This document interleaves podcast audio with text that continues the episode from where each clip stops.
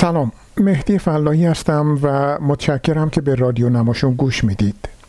امروز من می‌خوام از یک زاویه متفاوت شما رو به دنیای رنگین کمانی ها ببرم. عاقله بانوی هست که امروز پس از چهارده سال شوهرش رو از دست داده.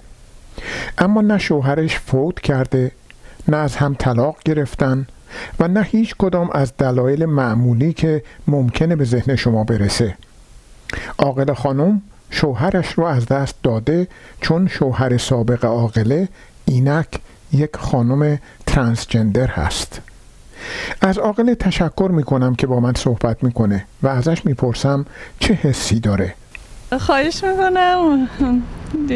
چی بگم؟ منم سلام عرض می‌کنم. اول ولی خب این که چه حسی دارن شوهر ندارم خب حسی خوبی نیست.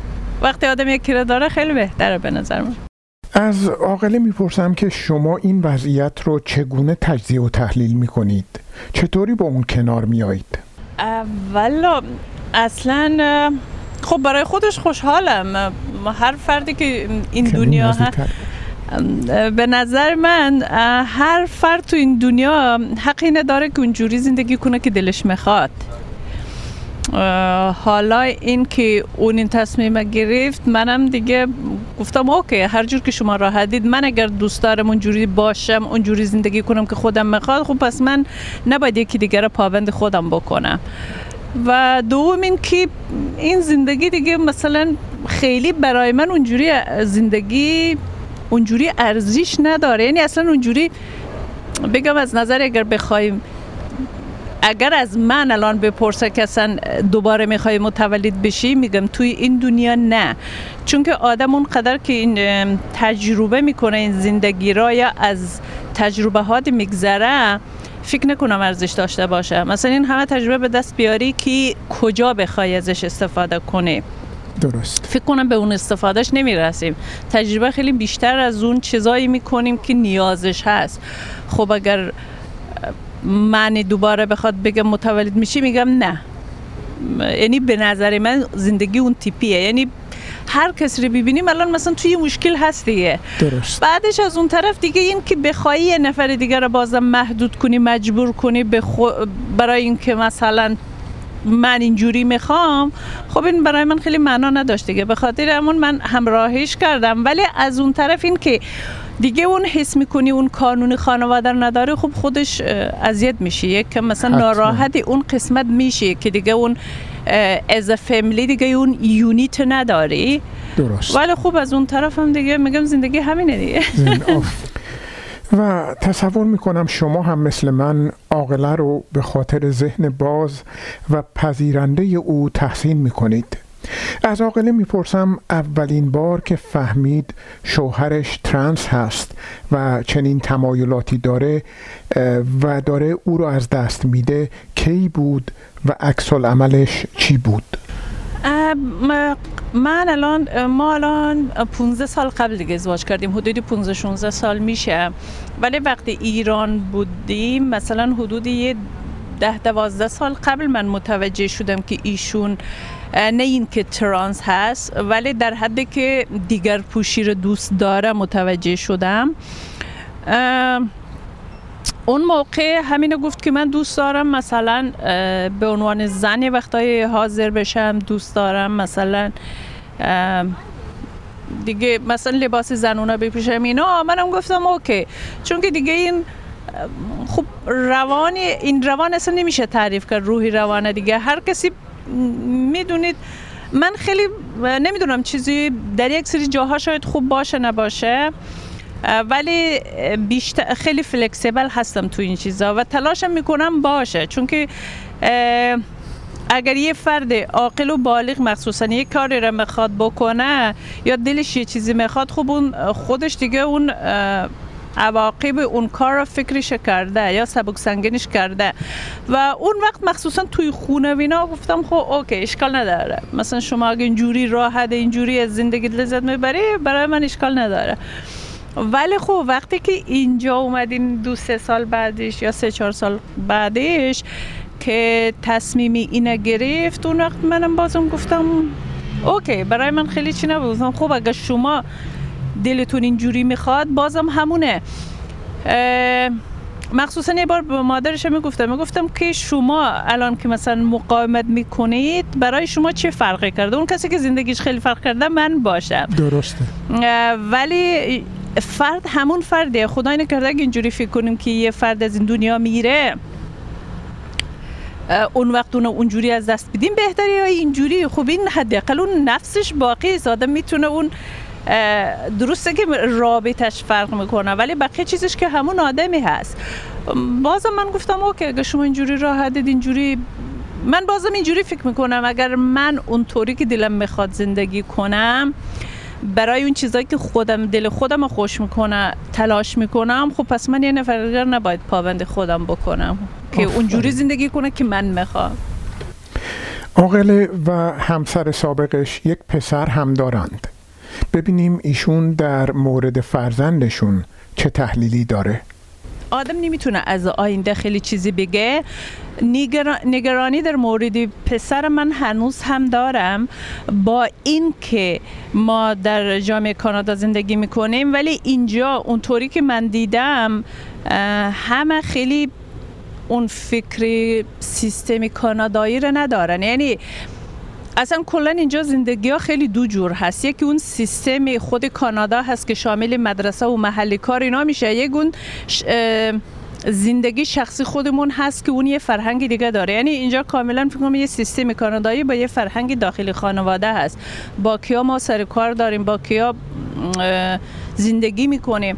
خب اینا یکم منو نگران می‌کنه و منم اینه می‌دونم که پسرم اگر مثلا وقتی teenager بشه high school بره احتمال داره که از این ناحیه bullying بشه. درست.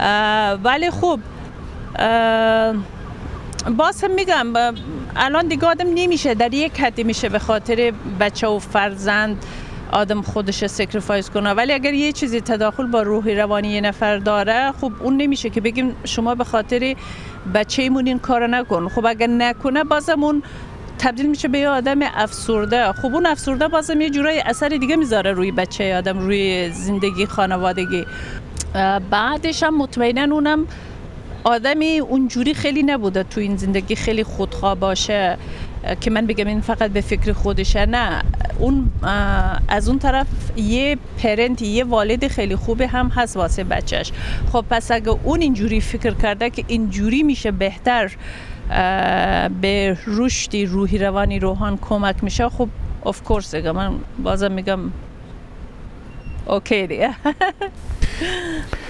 از ایشون می‌پرسم که توصیه شما برای اونهایی که هوموفوب هستند یعنی از همجنسگرایی میترسند چیه؟ والا این بازم بستگی به اون فرد داره می‌دونید من نمیگم. همه از هر چیزی که حالا از نظر روانشناسی همین نمیگه که اگر از هر چی ترس دارید داخل اون برید. ولی خوب این آدم باید ببینه این ترس ترس درونی خودشه یا ترسی از جامعه و محیط هست. بازم اینا رو باید من الان شاید چون که توی جامعه کانادا هستم راحت با این موضوع کنار اومدیم یا حتی من برای خود اون پرنت روحانم اگه میگم این کار کرده؟ شاید شاید یک از علتاشون بده که توی جامعه کانادا هستیم. شاید ایران می بودیم. به این راحت نبود. به این راحتی نبود. و این که کلا نمیشه یه قانون یا یه توصیه برای همه کرد. خب هر کسی از هر چیزی ترس داره. اگر بازم اگر بیشینه برای خودشون چیز نکات بنویسه خیلی برای خودش روشنتر و obviousتر میشه که چی چیزهاش واقعی چی چیزهاش واقعی نیستش. یعنی باید هی اون آنالیز کنه دیگه. آنالیز بکنه ته تهش بیره می‌بینی هیچ چیزی خاصی نمیمونه. حالا بریم قسمتی از اپیزود 57 رادیو مرز رو بشنویم. در این اپیزود مرزیه به شرح حال کسانی می‌پردازه که یک رابطه پنهانی داشتند. ارشیا مردی هست که پس از ازدواج با خانمش حس می‌کنه که به همجنس گرایش داره. همسر ارشیا هم پس از آگاهی مثل عاقله خیلی خوب و منطقی برخورد می‌کنه. ارشیا به زندگی زناشویی خودش ادامه میده اما ارشیا میگه دیگه هیچ چیز بعد از اون عادی نیست. ارشیا 11 سال پیش تو سن 25 سالگی ازدواج کرده. زمانی که فکر می‌کرد گرایشش به همجنس بیشتر یه اشتباه یا شاید بیماریه تا ویژگی. چند سال پیش با مردی رابطه برقرار می‌کنه و همسرش موضوع رو می‌فهمه. قبلش یک سال قبل از اینکه متوجه بشه من با یه آقایی وارد رابطه شدم و ایشون خیلی کیس مناسبی بودن خیلی آدم خوبی بودن خیلی آدم مناسبی برای من بودن. اون چیزایی که من می‌خواستم رو داشتن. هی این رابطه پیش رفت پیش رفت و من دیدم که اون آقا دارن خیلی وابسته تر میشن. همینطور خود من چون خیلی رابطه خوبی داشتیم باز پیش میبردیم با هم. و من به ایشون نگفته بودم که متحلم و توی این دوره خیلی شرایط سختی داشتم. از طرفی پیش اون آقا که بودم احساس می‌کنم به همسرم دارم خیانت می‌کنم.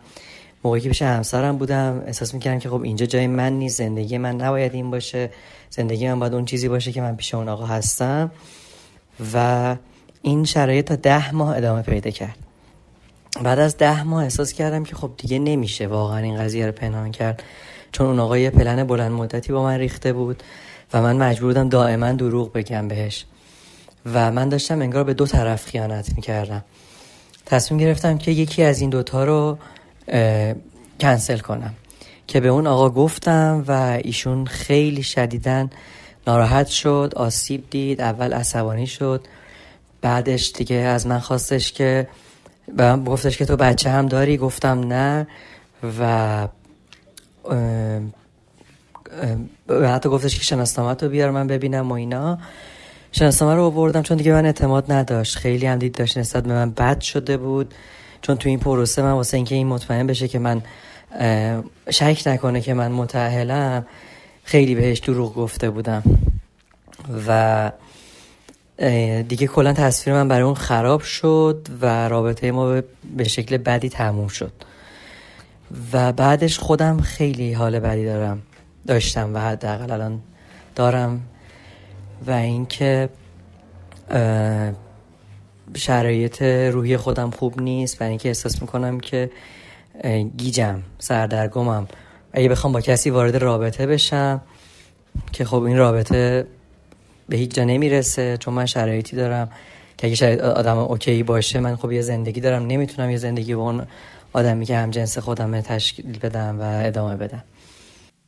اشیا میگه که اگه به وقتش نسبت به گرایش جنسیش آگاه بود زندگیش طور دیگه پیش می‌رفت و ازدواج نمی‌کرد. قطعا نمی‌کردم قطعا نمی‌کردم چون زندگی یه آدم دیگرم تحت شما قرار دادم. و من همیشه این بار این عذاب وجدان این چیزی که زندگی یکی دیگر رو خراب کردم و واقعا خراب کردم و اون که اون آدم حقش بوده ازش گرفتم و الان بهش حق میدم میگم خب اون آدم چیکار کنه الان؟ توی دهه چهارم زندگی حالا اونم بیاد یه چیزی رو خراب کنه بیاد یه چیزی رو از دست بده بره سراغ یه چیز مجهولی که حالا نمی‌دونه الان چی کار کنه شاید اگه مثلا من موقع توی سی سالگی 25 سالگی اون موقع ها این تصمیم رو گرفتم اون آگاهی داشتم این کار رو می‌کردم خب برای اون شانس های بهتری وجود داشت. ولی الان ریسک این قضیه بیشتره. نمی‌خوام بگم شانسی وجود نداره ولی ریسکش بیشتره. و ما در اینجا دو مورد خیلی مشابه رو داریم مطرح می‌کنیم. ما دسترسی به همسر ارشیا نداریم و نمی‌تونیم حرفها و احساسات ایشون رو بشنویم. اما صحبت های عاقله رو شنیدیم و این رو هم شنیدیم که عاقله می‌گفت همسر سابقش خیلی منطقی و معقول برخورد می‌کرده. درست مثل همین برخوردی که الان داریم از ارشیا می‌بینیم. و اما ارشیا میگه قبل از ازدواج اصلا شناختی از خودش و ماهیت خودش نداشته. خیال می‌کرده همه چیز و احساسش یک اشتباه موهومه. آره اصلا فکر نمی‌کردم چیز جدی باشه. یعنی اصلا هیچ اطلاعاتی راجبش نداشتم. و فکر نمی‌کردم که آدمای زیادی هن که اصلا یه همچین دنیایی راجبش وجود داره. اصلا فکر نمی‌کنم همچین چیزی هست. یه آموزه های دینی بود که همش به ما می‌گفتن که این قضیه اشتباه و فلان و اینا. و من فکر کنم که اشتباه میگذره. چیز حتی اشتباه هم شاید بهش فکر نمی اصلا فکر نمی کردم راجع به اینکه این قضیه اینطوریه. من قبل از ازدواجم نزدیک مثلا 5 6 سال با همسرم دوست بودیم. با هم می‌رفتیم. من یه چیزایی رو متوجه می شدم و ولی فکر نمی کردم که اینقدر جدی باشه. من هم اون تراپیستی که من قبل از ازدواجم با هم صحبت کرد گفت اینجوریه منو معرفی کرد به یه متخصص قدرت گفت رو ببین که تو مطمئن بشی یه آزمایش بده مطمئن بشی که این قضیه اصلا جسمی نیست و این عادت روحیه و نمی‌دونم یه عادته که تو کردی و اینا. من رفتم پیش یه متخصص حتی متخصص من گفتش که به خدا اعتقاد داری؟ گفتم که آره. گفت اگه به خدا اعتقاد دادی خدا مرکز لذت تو رو اینجا قرار داده. مشکل تو اینه که توی ایران زندگی می‌کنی. تو اگه جای دیگه ای بودی خیلی راحت هم می‌تونی زندگی تو پیش ببری. و برو زندگی تو کن لذت ببر و از این چیزی که داری از این حسی که داری لذت ببر. تو هم مثل آدمای دیگه. ارشیا میگه که این زندگی دوگانه خیلی آزاردهنده است براش. خیلی زیاد اذیتم می‌کنه. باعث میشه که من احساس کنم که دائم دارم به آدمای دیگه دروغ میگم. یعنی و واقعیت هم همینه. من از دوره از دوره که متوجه شدم سعی کردم برای دوستام نقش بازی کنم برای خانوادم نقش بازی کنم انکار کنم چیزایی که میگن و علاقه هام و تفاوت های منو که متوجه می‌شدن و اینا. و واقعا برام همیشه این حس که همیشه دروغ میگم همیشه فیکم و ببینید من تا قبل از مثلا تا سه چهار سال پیش حتی تو جمعی که جمعای گی که بچه های دیگه مثل من باشن هم نرفته بودم. تک و آدم ها رو می‌دیدم ولی تو جمع گی شاید دو سال پیش رفتم. و رفتم اونجا و دیدم که اولش خیلی گارد داشتم مثلا نیم ساعت اولی که تو این جمع بودم. و خیلی گارد داشتم. بعد از اون که یه ذره یخم باز شد دیدم تو چیزای کوچیک علاقه مندی های کوچیک حرف زدن ها رفتارا اینا. من چقدر با این آدم ها احساس راحتی می‌کنم. چقدر تو این جمع می‌تونم خودم باشم. یعنی مثلا من تو سی و دو سالگی تازه فهمیدم که اگه خودم باشم چه شکلی هم اگه خود خود خودم باشم. حتی ما با اون جمع یه مسافرتی رفتیم که تو اون مسافرته بازم من دیدم که ای چقدر آدما شبیه یعنی با نزدیکتر که شدم بهشون دیدم چقدر آدما مثل منن. یعنی من تا 32 سالگی متوجه شدم که چقدر این قضیه می‌تونه مشترکات داشته باشه برای من با آدم هایی که مثل منن. و من یه زندگی نزیسته دارم. یعنی یه زندگی دارم که زندگیش نکردم. اونجوری که می‌خوام اون ظاهری که می‌خوام اون مدلی که lifestyle ی که می‌تونم داشته باشم رو ندارم. با اینکه من خب تفاوت با مردای همسن خودم دارم. تو نوع لباس پوشیدنم همیشه این که مثلا رنگای شاد میپوشم. خیلی درک خیلی خوبی دارم که حالا این الزاما ممکنه به خصوصیت اخلاقی من برگرده ها. ولی خب من یه وقتایی می‌بینم که این تفاوت ها رو تو خودم. یعنی برای من مثلا توی جمعی که هستیم خیلی راحت تره که بشینم با مثلا راجع به مد و فشن صحبت کنم تا اینکه بخوام با آقایون جمع توی مهمونی حالا کلاسیک ماها که هستش همه خیلی هم ماها داریم بخوام بشینم راجع به چه ماشین و قیمت ماشین و خونه و نمی‌دونم این چیزای این شکلی صحبت کنم. ولی وقتی من وارد اون جمع شدم دیدم اه چقدر این آدما دغدغه هاشون با من یکیه چقدر من می‌تونم پیش اینا خودم باشم. و بعد از اون اون خوشحالی موقتی که بود و بعد از اون من وارد درگیر افسردگی شدم. طوری که اون دوستم که حتی متأهل بود منو برد دکتر دارو گرفتم تراپی رفتم و چون که احساس می‌کردم یه عمرم تلف شده و زندگی نکردم و اون کاری که باید می‌کردم نکردم.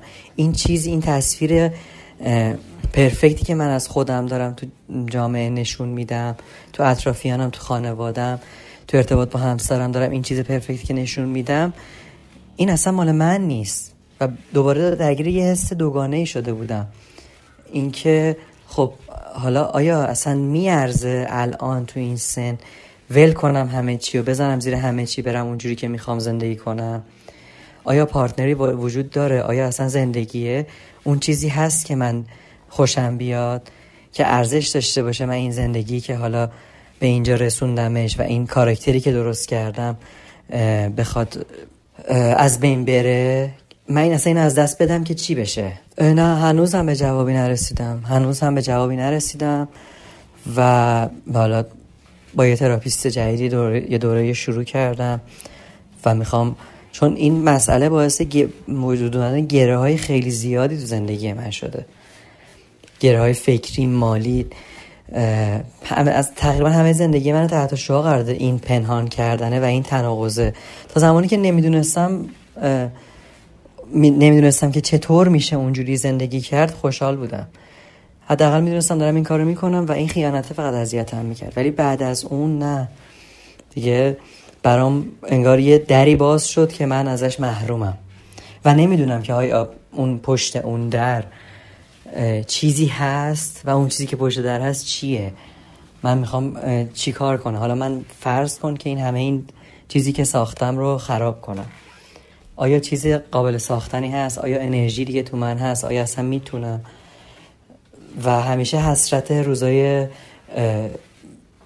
دوره 20 سالگی ما می‌کشم که واقعا رفته. دیگه من نمی‌تونم یه مرد همجنسگرای 20 ساله باشم. که خیلی چیزها رو راحت تر تجربه کنم بدون ترس بدون اشتباه به دور از کلیشه ها مسئله که هست اینه که من هیچ جا خودم نیستم. نه تو جایی که با دوستای همجنسم هم خودمم نه با تو زندگیم خودمم. یعنی هیچ جا من خودم نیستم.